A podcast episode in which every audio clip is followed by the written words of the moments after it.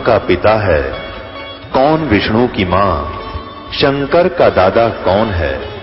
हमको दे बता। ये जानने के लिए कृपया सुनिए।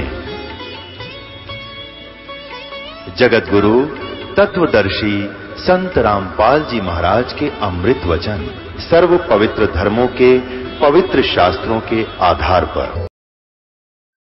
सत्संग में आने का समय नहीं मिलता हमारे को, और हम अपने पेट के लिए न जाने कहाँ कहाँ देश, विदेश में जाकर के मजदूरी करने लग जाते हैं। परमात्मा कहते हैं, परमात्मा ने आके हमें बताया है, क्योंकि जो ज्ञान मैं आपको प्रचार कर रहा हूँ, ये परमात्मा का दिया हुआ है। ये जनसाधारण की बनाई कथाएँ नहीं है। और परमात्मा ने हमें आगाह करने के लिए, हमें चेताने के लिए ये तत्व ज्ञान अर्थात सत्संग प्रदान किया है। तो इन्होंने ये बताया कि हम, हमारा कहने का तात्पर्य ये नहीं है कि आप काम ना करो, घर त्याग दो, ऐसा नहीं। प्रभु ने स्वयं आकर के वो लीला की थी, एक दुल्हे का रूप धारण करके और कपड़े बुना करते थे। हमारे लिए एक प्रमाण छोड़ गए, हमारे उदाहरण बना गए कि परमात्मा पाने के लिए जंगल में जाना कर्म त्यागना अनिवार्य नहीं है।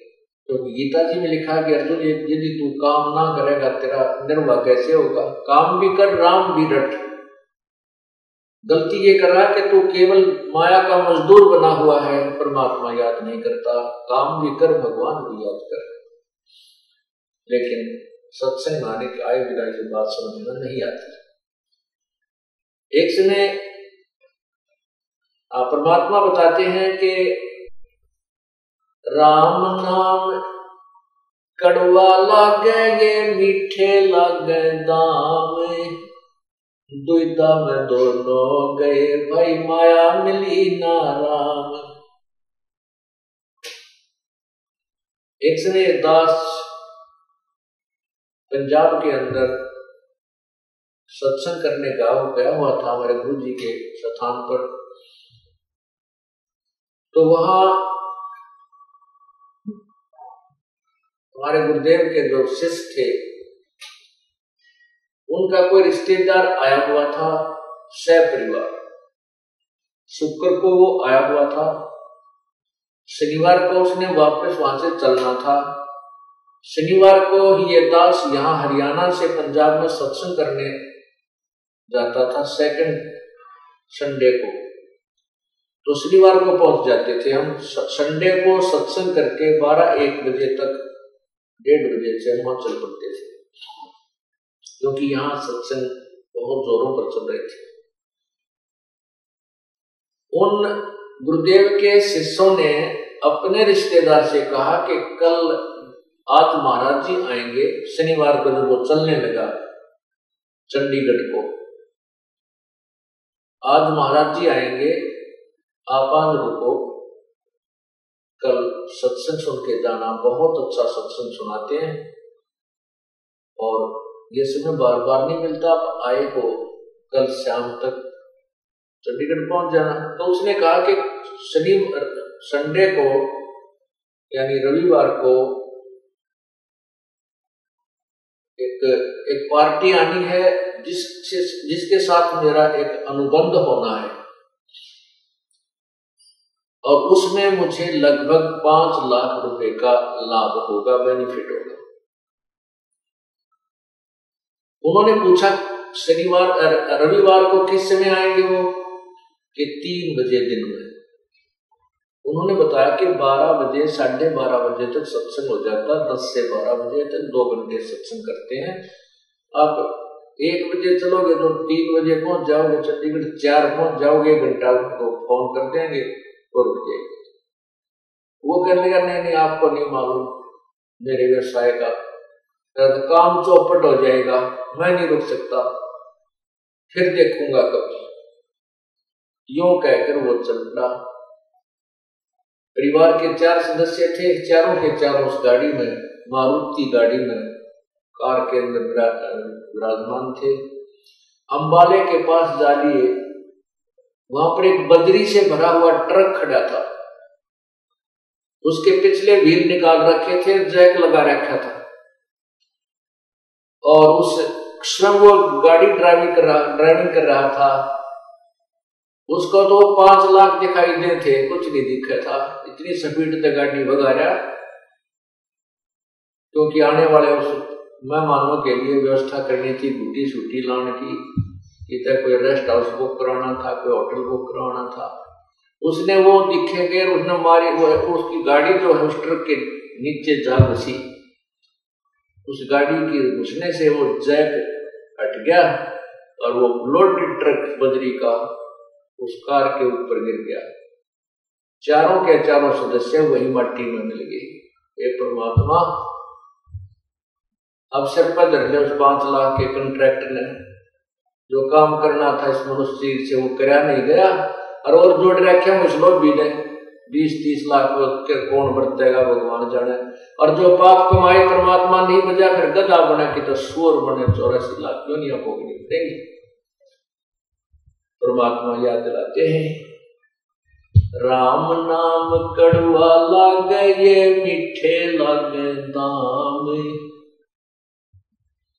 भाई, दुविधा में दोनों गए, माया मिली नाम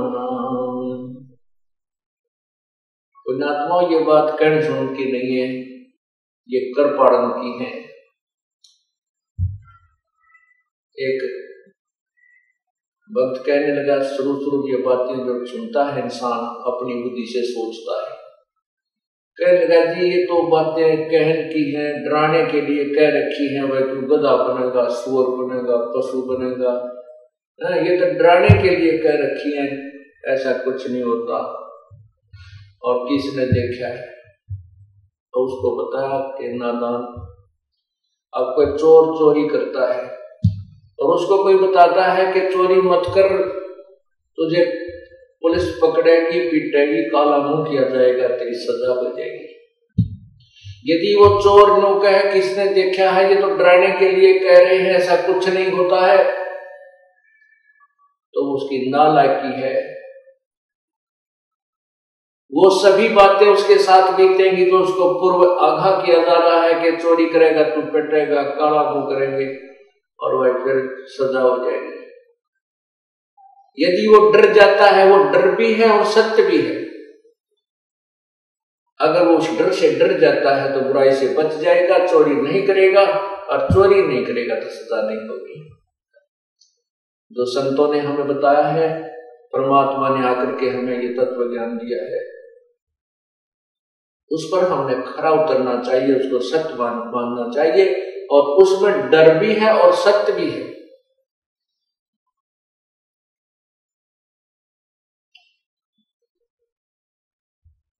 आप कहते हैं किसने देखा है, फिर आखिर में कहते हैं देखी जाएगी। अब जिन्होंने देखा है, उन्होंने बताया है। अब हम, हमारे पास वो ज्ञान की आँखें नहीं है तो हम ज्ञान ही, ज्ञान नेत्रहीन है। और परमात्मा यानी जो संत जिनको ये ज्ञान था, वो नेत्रों वाले थे, ज्ञान की अखियाँ वाले थे। अब उन ज्ञान की अखियाँ वाले नेत्र वालों ने हमें बताया है कि ऐसा करेगा तो ऐसा पाप होगा। और हम नेत्रहीन उन आँखों वालों की बातों को नहीं मानते। और फिर कहते किसने देखा है आँखों वाला देख रहा है, तुझे बता रहा है अंधे तुझे नहीं दिखता, इसका मतलब किसी को भी नहीं दिखाई देता। अब कोई जंगल वन की तरफ़ जा रहा है, अंधा, और उसको कोई आँखों वाला आकर कहता है कि सूरदास, इधर मत जाइए, रास्ता गलत है तेरा सूर्य अस्त होने वाला है, तू जंगल में घुस जाएगा। यहाँ पर झाड़ है, कांटे हैं इन सब जंगली जानवर हैं, तुझे मार डालेंगे, खा जाएँगे। और वो अंधारू करते पी रखी हो शराब उसने, वो बोल सकता है ये बात। कि किसी ने देखा है कि जंगल में कोई शेर है या भयंकर जीव है या कांटे हैं? अरे नालायक, वो जिसने देखा वही तो बता रहा है कि इधर जा रहा है, जंगल में ऐसे भयंकर जानवर है, ऐसा तेरे साथ कि वो आँखें वाले की मानना नहीं अंधे ने दिखता ना बता फिर ना तो मर जा फिर पड़े कुएँ में। देख क्या होगा तेरे साथ वहाँ जाके जंगल में? तो संत थे, ये आँखों वाले थे, हम नेत्रहीन है, हमारे वो ज्ञान की अखिया नहीं है।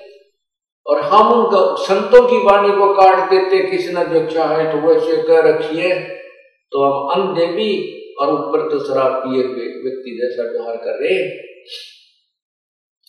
फिर नौकर देखी जाएगी। फिर देखी जाएगी। अरे, मरे पाचा गधे बन के गधे बने पाचा हम क्या देखेंगे? फिर तो कुमार देखेगा। ऊपर कमर पर ढाई मन का बोरा होगा और अच्छा लंबा लठ पीछे कमर के ऊपर मारेगा। हमने देखना है, अब हम अब देख सकते हैं। अपनी आँख नहीं है तो संतों की के द्वारा दिए गए इस ज्ञान से हम अपनी आँखें बनवा सकते हैं। और फिर हम इस रोशनी के अंदर ठीक रास्ते चल सकते हैं। यहाँ बता रहे हैं, इस माया का गर्भ न करियो, के हाथी के घोड़ा रे इस माया का गर्भ न करियो, के हाथी के घोड़ा रे जोड़ जोड़ धन बहुत बैठोड़ा, लाखों और करोड़ा रे। जोड़ जोड़ धन बहुत बैठोड़ा, लाखों और करोड़ा रे। मानत न मन मोरा साधो, मानत न मन मोरा रे। बार बार मैं ये समझाऊ, जग में जीवन थोड़ा रे। बार बार मैं ये समझाऊ जग में जीवन थोड़ा दुविधा दुर्मति चतुराई में जन्म गया नर तोरा रे दुविधा दुर्मति चतुराई में जन्म गया नर तोरा रे अब भी आने मिलो सत्संग में, करो गुरु ज्ञान पर गौरा रे अब भी आने मिलो सत्संग में करो गुरु ज्ञान पे गोरा रे मानत नामन मोरा साधो। मानत नामन मोरा रे बार बार मैं ये समझाऊं जग में जीवन थोड़ा रे बार बार मैं ये समझाऊं जग में जीवन थोड़ा रे क्या बताया है कि दुविधा और दुर्मति और चातुरता अपनी सोचते सोच कर गणा छाना बन करके और दुविधा दुर्मति। दुर्मति जब तक हम सत्संग नहीं सुनते, हम कितने सियाने बने हैं थे कितना ही हम संसार ये अध्यात्म भौतिक धन जोड़ की अपनी बुद्धि को प्रयोग करते हैं परमात्मा। कहते हैं कि सच तत्व ज्ञान के बिना ये मनुष्य इस दुर्मति के कारण दुर्मति के कारण दुविधा, यानी डुप्लीकेट माइंड डबल माइंडेड आदमी रहता है। दुविधा दुर्मति चतुराई में जन्म गया नर डबल माइंडेड कैसे होता है? जैसे सत्संग में बला, बताया जाता है और कहा जाता है कि ये ये शराब नहीं पीनी भाई चोरी नहीं करनी, रिश्वत नहीं लेनी हुक्का तंबाकू का प्रयोग नहीं करना। तो यहाँ डबल माइंडेड हो जाता, द्विधा हो जाता है, क्योंकि वह गुट्टी ना छूटती। दोस्त आवेंगे रिश्तेदार आवेंगे ऐसा होएगा, वैसा होएगा। लेकिन जिसमें आपको ये ज्ञान हो जाएगा कि ये पाप है, ये बिजली जैसा करंट है इसको प्रयोग करने से हमें इतना भयंकर मार पड़ेगी तो फिर हम नहीं देखते किसी को। क्योंकि तो हम अगर पाप करते और करवाते हैं, उस पाप को हमें ही भोगना होगा, ना रिश्तेदार रिश्तेदार भोगेगा, ना कोई और दोस्त उसको सहयोग देगा। तब तो हमें डर लगता है कि हम ऐसी गलती नहीं करेंगे। तो यह यही बताना चाहा परमात्मा ने कि अब भी आण मिलो सत्संग कोई किसी भी स्थिति में अब भी आण मिलो सत्संग में और करो गुरु ज्ञान पर गौरारे जो संत ज्ञान देता है, गुरुदेव जो ज्ञान देते हैं, उस पर अमल कीजिए। उसके ऊपर पूर्ण रूप से खरा उतर जाइए। तो करो गुरु ज्ञान पर गौरारे जो संत बताते हैं, उन बातों पर ध्यान दो, तब तुम्हारा कल्याण सुनिश्चित है। इसी प्रकार बताया है कि ये संसार समझदा नहीं कहता श्याम दोपहरे नु गरीबदास ये वक्त जाते है रोगे इस पैरे नु। ये संसार समझदा नहीं कहता श्याम दोपहरे नु। अब पुण्यात्माओं जब तक हमने ज्ञान नहीं, हम अपने इस नैतिक जीवन को ही उत्तम मान रहे हैं, शराब पी कर इंसान। यदि धूप में पड़ा हो और उसको कोई कहे, अरे भले आदमी उठ ले तू यहाँ से। बहुत गलत जगह पड़ा है, ऊपर से धूप सता रही है। तो शराबी कहता है, मत छेड़ मुझे आहा हा आनंद हो रहे हैं। पसीना पसीना हो रहा है कुत्ते उसका मुख में मुत मुत जाते हैं, और फिर भी कहता है, मौत हो रही है, मुझे मत छेड़, आनंद हो रहे हैं। क्योंकि शराब के नशे में उसको वह गर्मी महसूस नहीं होती जबकि सारा पसीना पसीना शरीर को पड़ा है। ठीक हमारे ऊपर ये ज्ञान अज्ञान का ऐसा दबाव बना हुआ है कि हम इतने दुखों को भी सुख मान रहे हैं।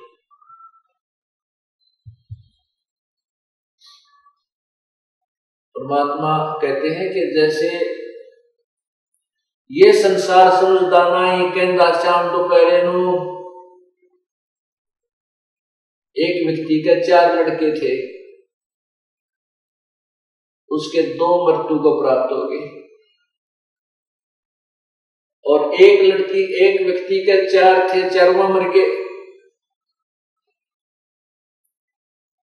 अब वो किसी रिश्तेदारी में गए हुए थे, किसी की मृत्यु के उपरांत तो वहाँ बतला रहे थे।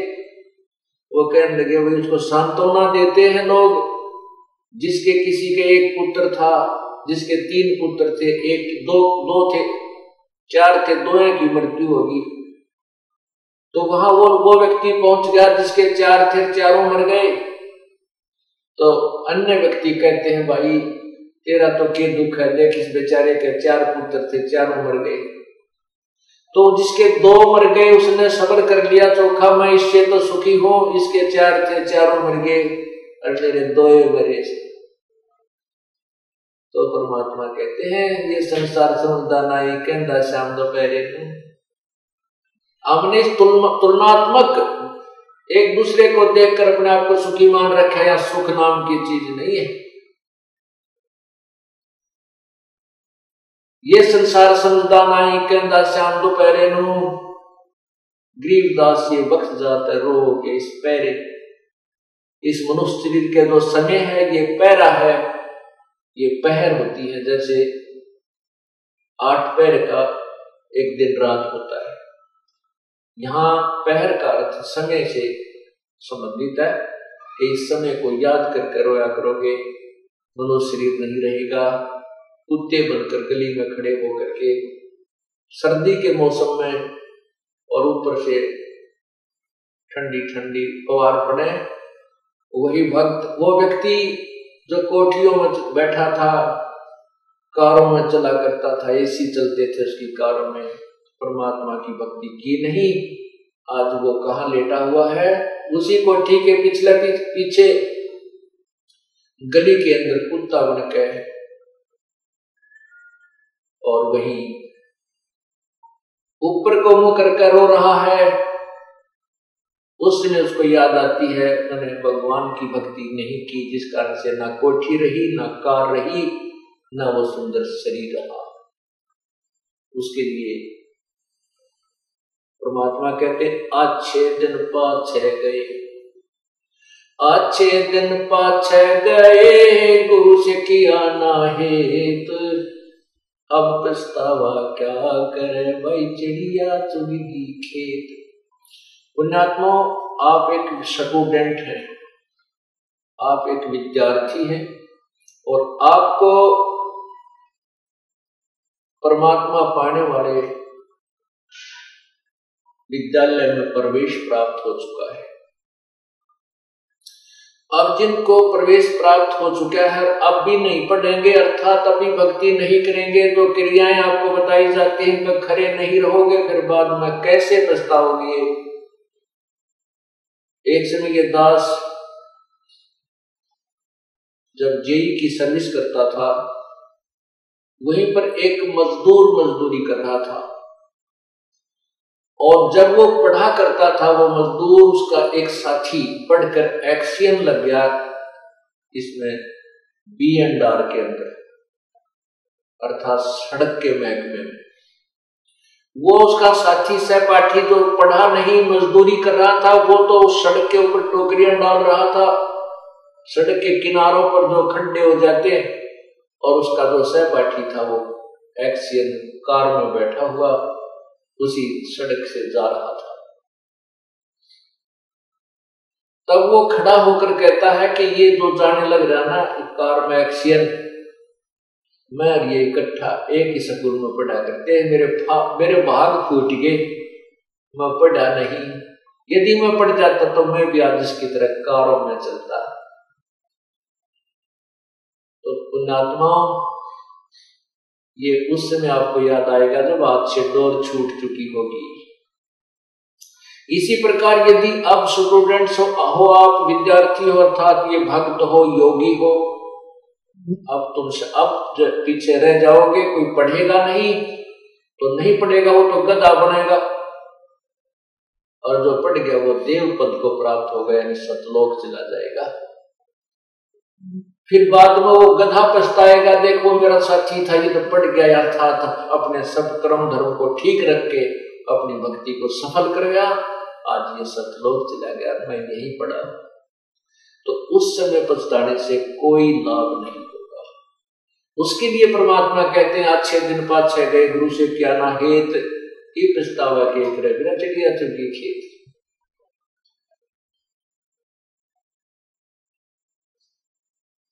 अब पुण्यात्माओं, ये चोट है जो सत्संग में आत्मा को जगाती है। ये झटके हैं, ये उठा पटक है, जो कपड़े को धोबी धोकर उसका मैल निकालता है। ये परमात्मा की वाणी आत्मा को चोट करती है, इस आत्मा को जोड़ कर रख देती है, जो यहाँ ये निश्चिंत होकर बैठ गई है कि ईद तेरा कुछ ना बिगड़े और तुम उसमें मौज करेगी। नहीं, परमात्मा कहते, तू जाने मेरी ऐसे न बैगी हरदम लेखा वरना रे। अब हम जवान हैं। आप जवान हैं तीनों सोच रहे हो, मैं जवान ना रहूँगा?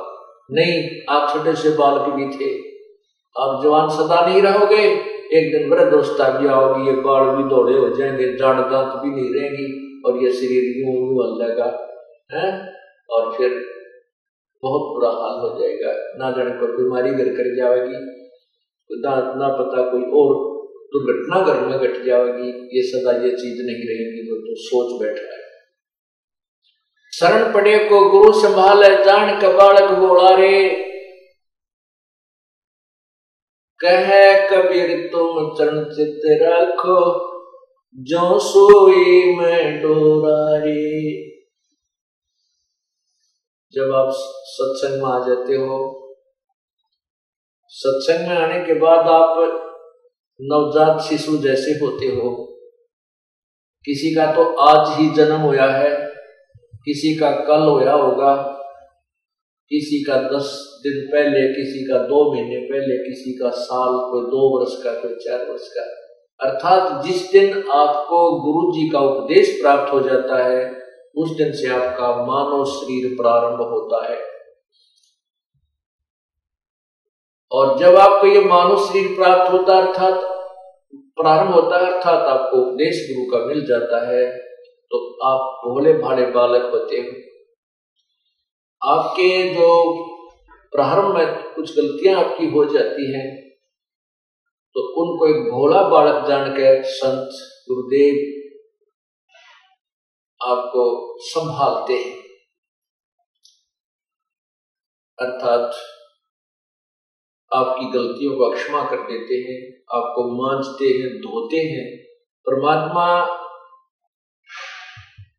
के से मिलने योग्य बनाते हैं। जैसे बच्चा ने टट्टी पेशाब करके सारा शरीर खराब कर रखा होता है कपड़े भी खराब कर रखे होते तो माँ उसको सीने से नहीं लगा, लगाएगी।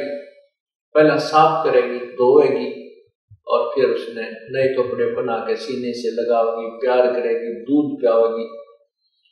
इसी प्रकार परमात्मा बताते हैं कि शरण पड़े को गुरु संभाले, जान का बालक दौड़ा रे। आपका क्या कर्तव्य है?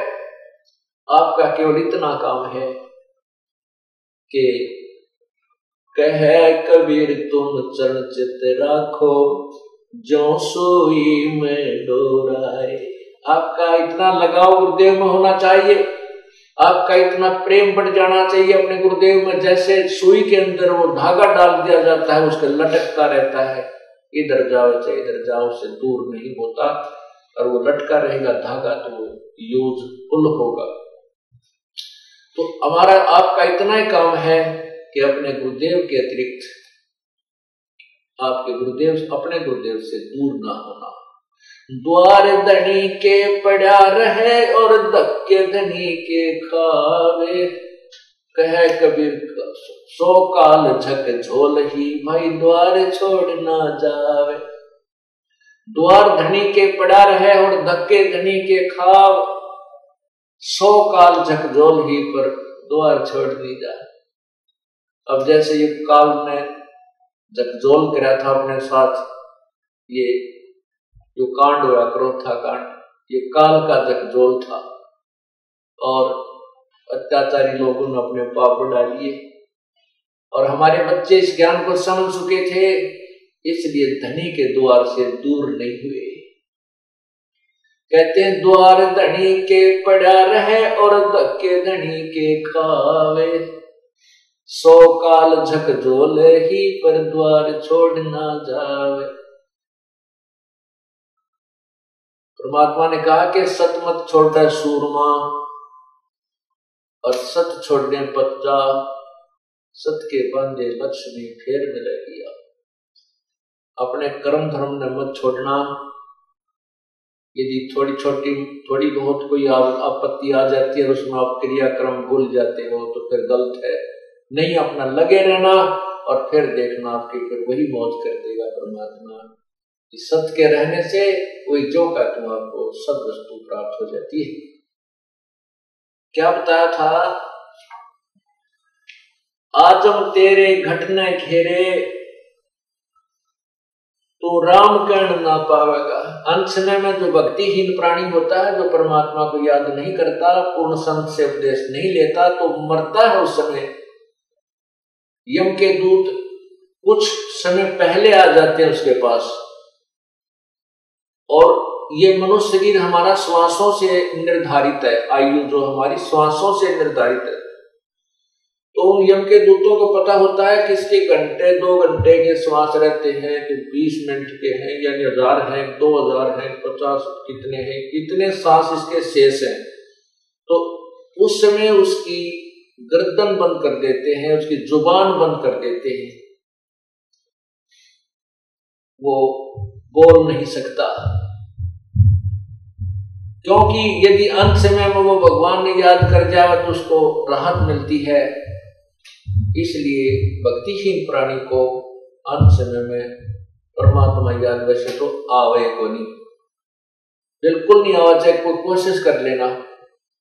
क्योंकि उसने सारे उम्र में जो पाप और कर्म कुक्रम किए हैं, वो उसके शरीर में इतना प्रभाव कर देते हैं, उसको याद दिलाएँगे, राम नाम तो भी नहीं बोल सकता क्योंकि तो पहले अभ्यास करना पड़ता है, तभी अंत समय में भगवान याद आता है।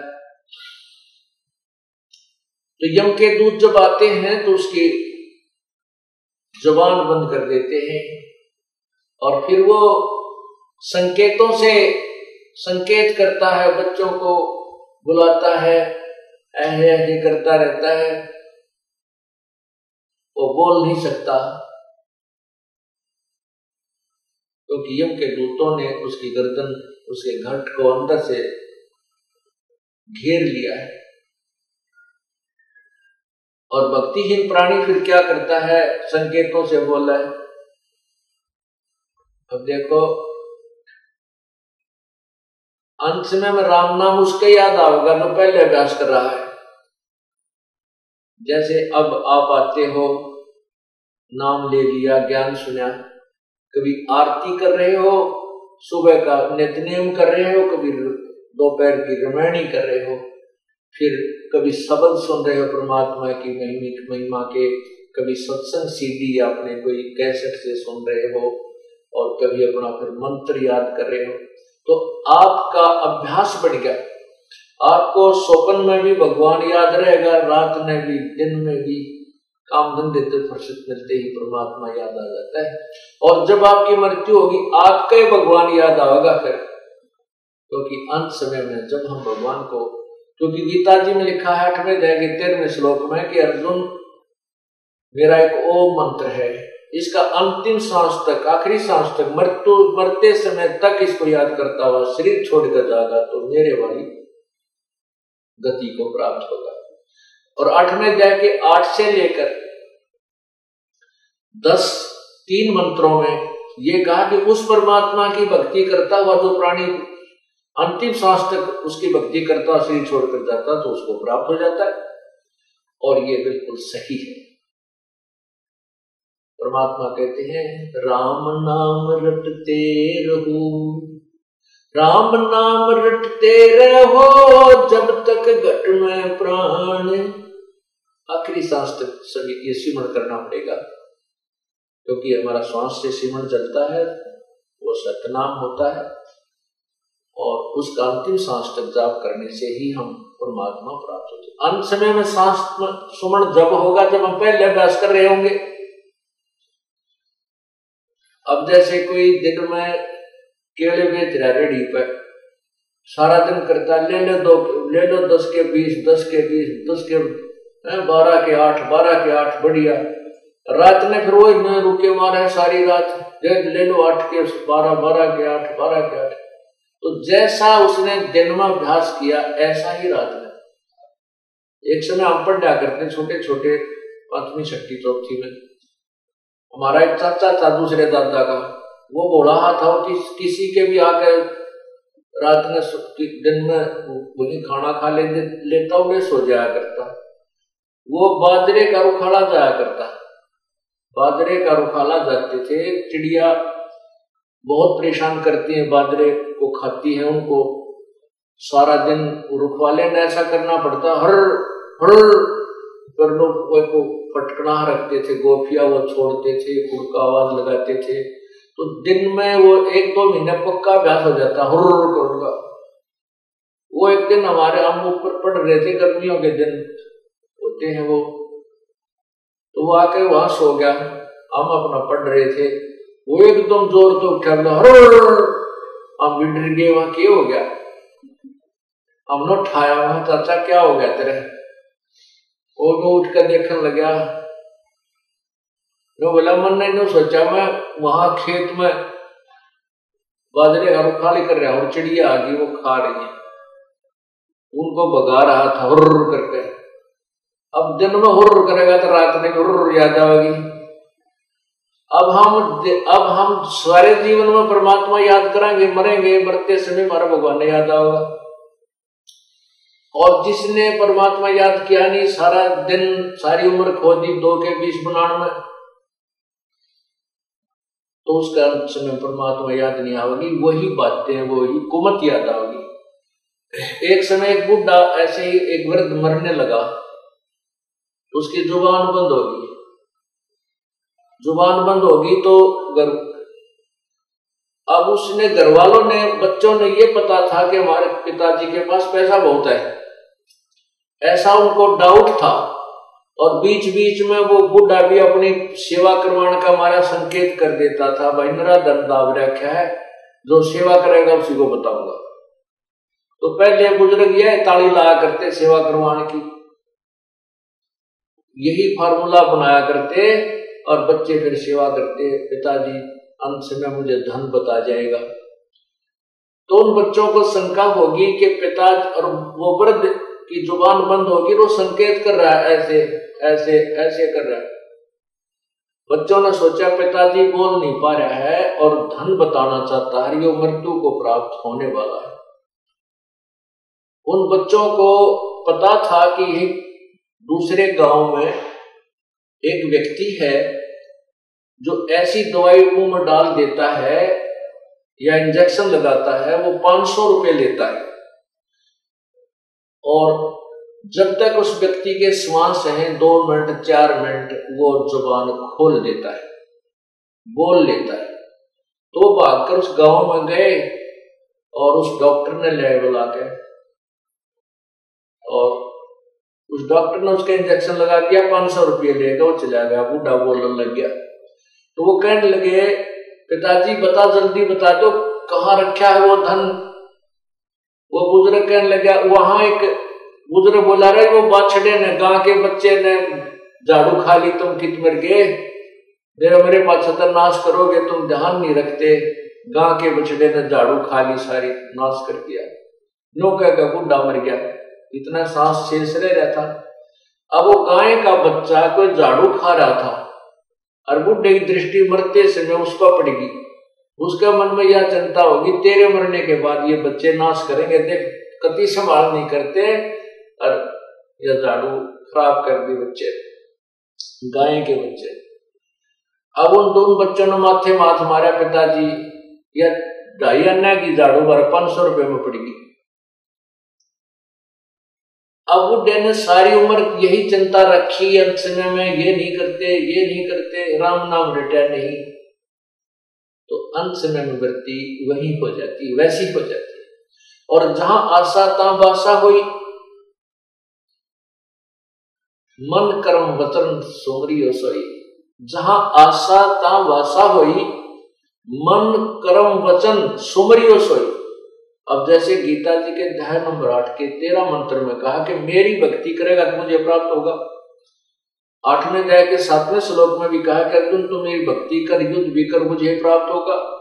आठवें अध्याय के आठ दस, आठ से नौ दस, आठ नौ दस में कहा है कि उस उस परमात्मा पूर्ण परमात्मा की भक्ति करेगा तो उस परम देव पुरुष परमात्मा को तो प्राप्त होगा। यानी मन, कर्म, वचन से, चाहे तूने ब्रह्म की भक्ति करनी है, चाहे पूर्ण परमात्मा की करनी है, दोनों उस जिसकी भी करेगा, मन, कर्म, वचन से ही करेगा।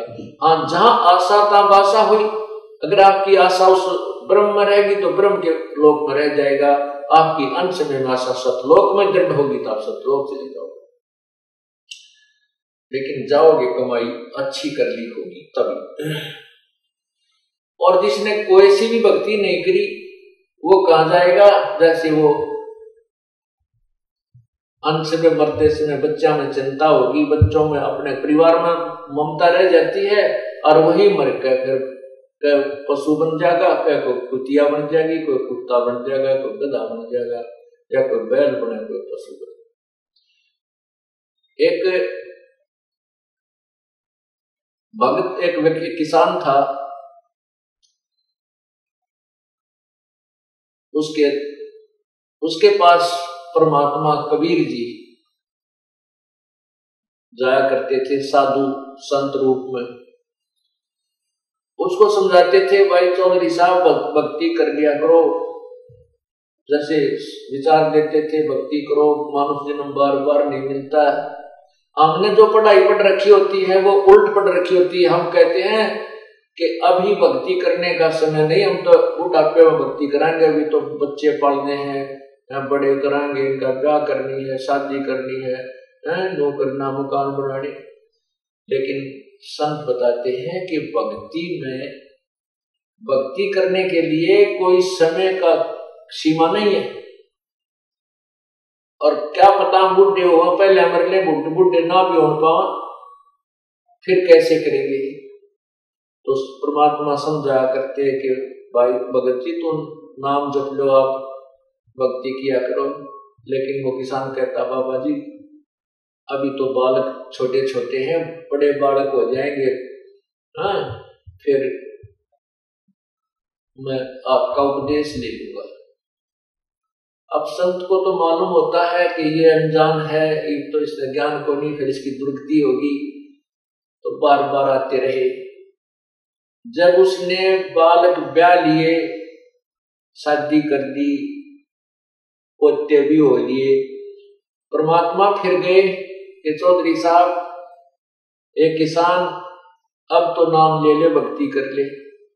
नो बोला बाबा जी छोटे छोटे पोते हैं, बच्चे खेत में काम करते हैं, इनको मैं रखता हूँ, खिलाता हूँ, हैं?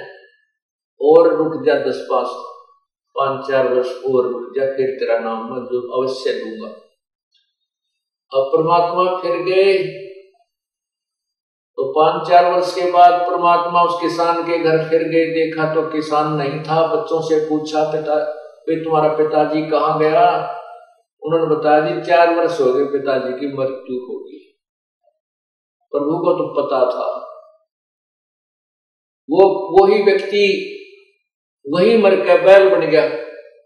उन्हीं की गाय के बच्चा पैदा हुआ और उन्हीं के वहाँ बैल बन के खेत में हल जोत रहा। में जोत रखा बेटे ने। अब वो परमात्मा यानी कबीर परमेश्वर वहाँ खेत में गए। लड़के से कहा, भाई लड़के, एक बार रोकना इन बैलों को खेत में, हल में जोत रखे थे। परमेश्वर ने कहा, कबीर जी ने कहा कि एक किसान एक किसान, वो बैल, नो बोला रहा भगत, यो केवन बैठा तो मैंने कितना कहा राम नाम ले ले, भक्ति कर ले, देख बैल बन बैठा। आजा तुझे अब, तेरा जो शरीर छुटवा दू बैल का, तेना मार दू। और फिर तुझे मनुष्य शरीर दे दूँगा, तू भक्ति कर लिए। तो वो क्या कहता है बैल, के बाबा जी, तेरा दिमाग खराब हो रहा है। मैं यहाँ मर जाऊँगा, मैं बैल नहीं रहूँगा, और ये बच्चे और बैल लाएँगे निकम्मा और वो बढ़िया काम करे नहीं बड़का को टोटा हो जाएगा बच्चों को घाटा आ जाएगा तू अपना काम कर मैंने लगा रहने अब परमात्मा चले गए पाँच सात वर्ष बाद बैल भी मर गया। वो बैल मर गया फिर उनके उसी घर में सर्प बन गया। अब स, उस सर्प बन गया तो जो पहले मनुष्य जीवन में उसने कुछ दो चार हज़ार रुपये दबा रखे होंगे तो वो सर्प जो है, योनि में प्राप्त हो जाता है, वो प्राणी तो उस उस धन न ढूंढता अंडाग्रह, उस घर में घूमा करता है कि मैंने यहाँ दाब रखा था, चांदी के सिक्के वो किसान की आत्मा सर्प बन के आया तो था वो धन ढूंढन। उन पुत्र को ने देख लिया कि सांप आ गया, उन्हें आवाज़ लगा दी बेटे लठ लेकर आए, उसके मारे लठ सांप के। वो मोरी में के भागता भागते गए तो लगो चार सांकड़ी टूट गई उसकी एक हड्डी। और वो मोरी से बाहर निकल के एक झाड़ी में जाकर और तड़पन लाग गया परमात्मा वहाँ फिर जा खड़े हुए, कबीर जी, क्योंकि ये कहते हैं, परमात्मा कहते हैं कि जो जन हमारी शरण है, ताका हूँ मैं दासे। गेल गेल ला गया फिर जब तक धरती आकाश।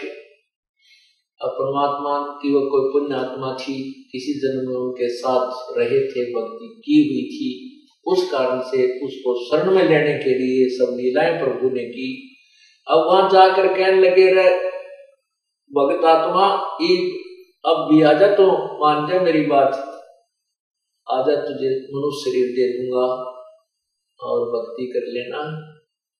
तब वो सांप नो कह सर्प बोला कि, हे महाराज जी, मेरा जीवन बचा दो, मुझे ले लो शरण में।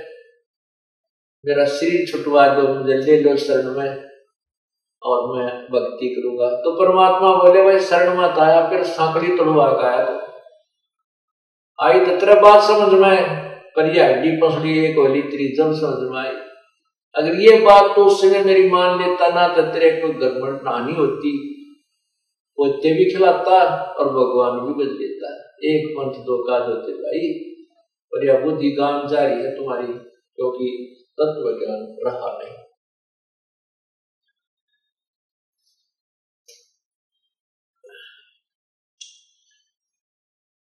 मेरे साधो भाई सब जग भूला पाया मेरे साधो भाई। सब जग भूला पाया। इसी भूल में ब्रह्मा भूला, जिसने वेद सरसाया। इसी भूल में ब्रह्मा भूला, जिसने वेद सरसाया। वेद पढ़ियो, पंडित भूलिया वो वेद मर्म ना पाया, मेरे साधो भाई सब जग भूला पाया, मेरे साधो भाई सब जग भूला पाया। इसी भूल में विष्णु भूला, जिन वैष्णव धर्म चलाया, इसी भूल में विष्णु भूला। जिन वैष्णो धर्म चलाया कर्म कांड का बाँध महात्म, चौरासी जीव भरमाया मेरे साधो भाई, सब जग भूला पाया। मेरे साधो भाई, सब जग भूला पाया। इसी भूल में शंकर भूला जिन वृक्ष को पंथ चलाया इसी भूल में शंकर भूला जिन वृक्ष को पंथ चलाया सिर पे जटा हाथ में खप्पर घर घर अलख जगाया, मेरे साधु भाई। सब जग भूला पाया मेरे साधु भाई सब जग भूला पाया। कह कबीर, सुनो भाई साधो। हम जुग जुग जीव चिताया, कह कबीर, सुनो भाई साधो। हम युग युग जीव चिताया। जिसने जाना मर्म भूल का, वो गर्भवास नहीं आया। मेरे साधो भाई सब जग भूला पाया। मेरे साधो भाई सब जग भूला पाया। परमात्मा, कबीर परमेश्वर, इस काल लोक में आए, आकर के बताने लगे कि भी यहाँ पर कोई भी व्यक्ति तत्व ज्ञान से परिचित नहीं है। चाहे यहाँ के तीन लोग के मालिक ब्रह्मा, विष्णु, महेश भी क्यों नहीं है? इनको भी तत्व ज्ञान नहीं है। क्यों नहीं है? क्योंकि ब्रह्मा जी जब उत्पत्ति हुई, कमल के फूल के ऊपर थे, और ब्रह्मा जी अपने पुत्र नारद जी को बताते हैं कि नारद, जब मैं, मेरा जन्म हुआ, मैं कमल के फूल पर बैठा था, मुझे नहीं मालूम मैं कहाँ से जन्म हुआ, कहाँ से उत्पन्न और ब्रह्मा जी को ने ही जो वेद प्राप्त हुए, उन्हीं का ज्ञान फिर विष्णु और शिव को दिया। ऐसे ही परमात्मा हम ये बता रहे हैं कि मेरे साधो भाई, यहाँ सबका भूल लगी हुई थी। कोई भी तत्व ज्ञान से परिचित नहीं था। पहले तो राम नाम को बजने को तैयार नहीं, और यदि कोई पुण्यात्मा भक्ति करना चाहते उसको मार्ग ठीक नहीं। मैंने आकर के फिर ये तत्व ज्ञान समझाया।